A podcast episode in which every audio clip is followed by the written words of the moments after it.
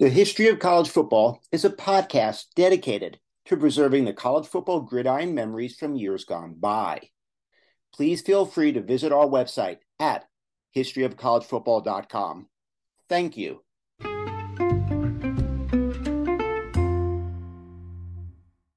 Welcome to History of College Football.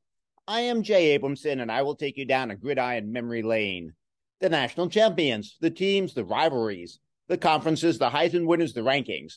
Today, we discuss the 1954 season of the UCLA Bruins, about as unappreciated a team as any in history, in 1954. This was the year a fullback, Alan Ameche from Wisconsin, was awarded the Heisman Trophy. It was the year Calvin Jones became the first African-American to win the Outland Trophy and the first college football player to grace the cover of a national magazine, that was Sports Illustrated.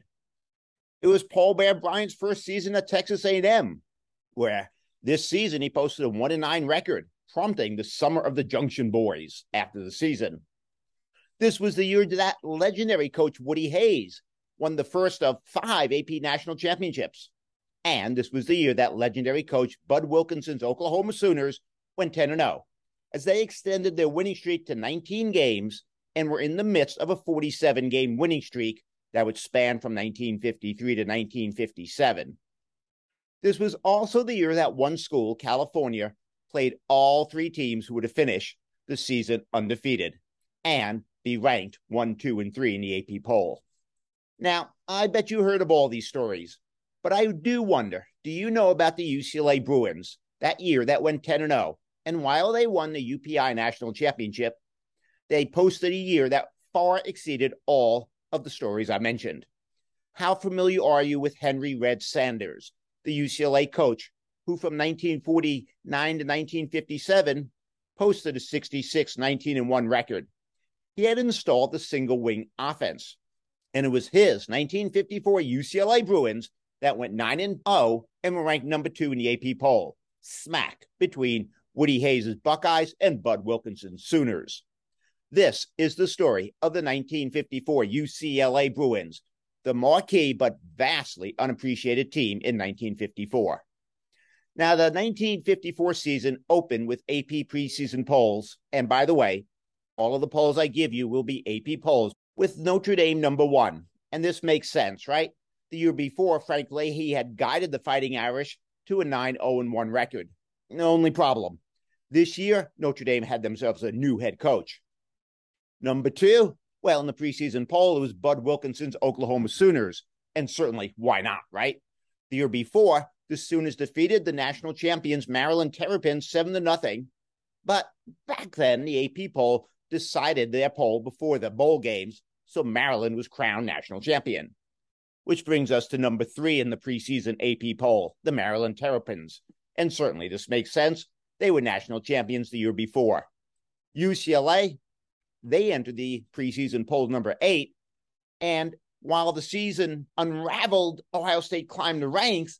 Their preseason ranking, well, they were unranked, and I suppose that does make sense too, because whoever heard of the third-year coach Woody Hayes, the Soon, that would all change. So 1954 gets underway. In week 1, UCLA defeats San Diego 67-0. UCLA was now 1-0, and they remained number 8. In week 2, UCLA defeated Kansas 32-7. They were 2-0, and they now jumped to number 4 in the AP poll. And this is where the shuffling of the AP poll begins. In week 3, number 4 UCLA defeated number 6 and the defending national champion Maryland Terrapins 12-7. The Bruins fullback was named Bob Pogo Davenport, and he leapt into the end zone following a Terp fumble, and it gave UCLA a quick lead. He was called Pogo because he would leap into the end zone like a pogo stick. Now, Maryland that day was only able to sustain one substantial drive, and that's when they scored the only touchdown. Late in the game, Pogo Davenport did it again, leaping into the end zone to give the Bruins a 12-7 win over the defending national champions. And as a result, UCLA was now 3-0, and the defending national champions, well, they were out of the picture for the national championship race. And the Bruins had jumped to number 2 in the nation, behind Oklahoma, who's now number 1. In week 4, UCLA defeated Washington 21-20. Now, in all fairness, UCLA was cruising 21-0 and that score, 21-0, included three drives where they didn't even score. Three drives where they drove down to the 10-yard line once, down to the 4-yard line a second time, and down to the 1-yard line a third time, but never got in. But still in the third quarter, the Bruins were up 21-0 before finally winning 21-20, a game marked close because of a couple of Bruin fumbles. Now, Wisconsin and their soon-to-be Heisman-winning fullback Alan Michie had defeated number 11 Rice. Now, as a result, in the AP poll now read, after week four, Oklahoma 1, Wisconsin 2, UCLA 3. Enter week five. UCLA defeated Stanford 72-0. The worst defeat for Stanford since the 1901 Rose Bowl. Actually worse, because this was 72-0. That score was 49-0. UCLA's defense was utterly stunning. They intercepted Stanford 8 times, and on those 8 interceptions, they garnered 218 return yards. And Stanford, well, their passing game only accounted for 213 yards themselves. Defensive back Primo Valenweiler intercepted John Brody twice. The special teams, they were equally phenomenal, as tailback Sam Brown had 2 breathtaking punt returns for touchdowns. On offense, the Bruins employed a reverse, and it was a 67-yard touchdown to Jim Decker in the first quarter. That set the tone for the day. By virtue of the 72-0 defeat of Stanford, UCLA, they were now number 4 in the nation, 5-0. So after 5 weeks, the AP poll read, Oklahoma 1, Wisconsin 2, UCLA 3. Week 6, UCLA defeated Oregon State 61-0.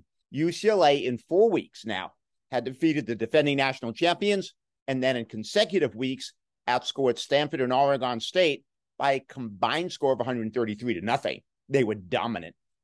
In week 7, UCLA defeated California 27-6. UCLA single wing put up 400 yards, and the defense forced 2 fumbles deep in their own territory, one at the 13-yard line in the first quarter, and then in the third quarter at the 3-yard line. And Pogo Davenport did it again, leapt into the end zone for a touchdown. UCLA was now 5-0, number 3 in the nation. Now, at this point, it needs to be mentioned that California, which had just lost to UCLA 27-6, had also played what would be the number 1 team and the number 3 team in the final AP poll. In other words, California played all 3 teams who had finished the season undefeated. They played number 1 Ohio State, number 2 UCLA, number 3 Oklahoma. Now, how did everybody fare? Well, Oklahoma on opening day defeated California 27-13. Ohio State in week 3 defeated California 21-13. And again, it was UCLA that defeated California 27-6, a far more decisive victory for the Bruins over a common opponent than that of number 1 Ohio State, number 3 Oklahoma at season's end. That was their rankings. It also needs to be mentioned that Ohio State, by virtue of a 31-14 defeat of number 2 Wisconsin, was now number 1 in the nation. Oklahoma was number 2, and UCLA was back to number 3. Now, the frenetic shifting of the AP poll had only just begun. In week 8, UCLA defeated Oregon 41-0 to take over the number 1 spot in the nation. They were now 7-0. The AP poll read at that time, number 1 UCLA, number 2 Ohio State, who is now 6-0, and number 3 Oklahoma, 6-0. These 3 teams would jockey from this point on for the rest of the season for the top 3 spots. What followed was a bye week for UCLA, and that's probably too bad because here's what happened. Listen closely here. Ohio State defeated Purdue as they rushed for 407 yards, and the AP poll following UCLA's bye week had UCLA back to number 2. Ohio State had the top spot, and Oklahoma was number 3. In week 9, UCLA shut out USC 34-0. This is not a small point. We'll come back to this in a moment. 34-0. It was in front of over 102,000 fans. At the time, USC was number 7 in the nation. Again, UCLA was number 2. Now, the game was close at halftime, 7-0. UCLA was up. But in the third quarter, it all changed. UCLA intercepted USC 5 times to run away with the victory. Now, the season's over. The regular season, that is. And due to the Pac-10's no-repeat rule, UCLA would not return to the Rose Bowl. It was USC that was off to face Ohio State. See, UCLA had went to the Rose Bowl the previous year. The no-repeat rule kept the nation from the game that would have settled everything. It would have been number 1 Ohio State versus number 2 UCLA. So what happened? In the Rose Bowl, Ohio State defeated USC 20-7. Now, this was a USC team that UCLA had beat at season's end 34-0. So after the bowls, it was number one, Ohio State, number two, UCLA, number three, Oklahoma. Now, it seems important to mention that UCLA led the nation in offense, 41 points per game, and led the nation in defense, 4 points per game. I really don't think history remembers the 1954 UCLA Bruins with the same fervor that it should. The 1954 UCLA Bruins were 9-0. Coach Red Sanders' Bruins won the UPI National Championship, but not the AP National Championship. The Bruins led the nation in both scoring, 41 points per game, and scoring defense, 4 points per game. In consecutive weeks, the Bruins defeated Washington 72-0 in Oregon State, 61-0. The defense posted 5 shutouts. They could not play in the Rose Bowl, though, the Bruins, because at that time there was a rule that prevented a team from the Pacific Coast Conference to play in 2 consecutive Rose Bowls. Well, UCLA had played in the Rose Bowl the previous season. Now, if that is not enough, UCLA defeated the only common opponent that existed between number one, number two, and number three in the final AP poll, and they defeated them in a much more decisive manner. And finally, while Ohio State defeated USC 21-6, UCLA shut them out 34-0. One last footnote. In 1954, it was Coach Red Sanders, not Woody Hayes, not Bud Wilkinson, Coach Sanders, who's the AFCA Coach of the Year. This was the story of the 1954 UCLA Bruins, a team that could be argued is unappreciated, a team, dare I say, that may have been better than Bud Wilkinson's Oklahoma Sooners, who was smack in the midst of a 47-game winning streak. They may have been better than Woody Hayes' national championship team.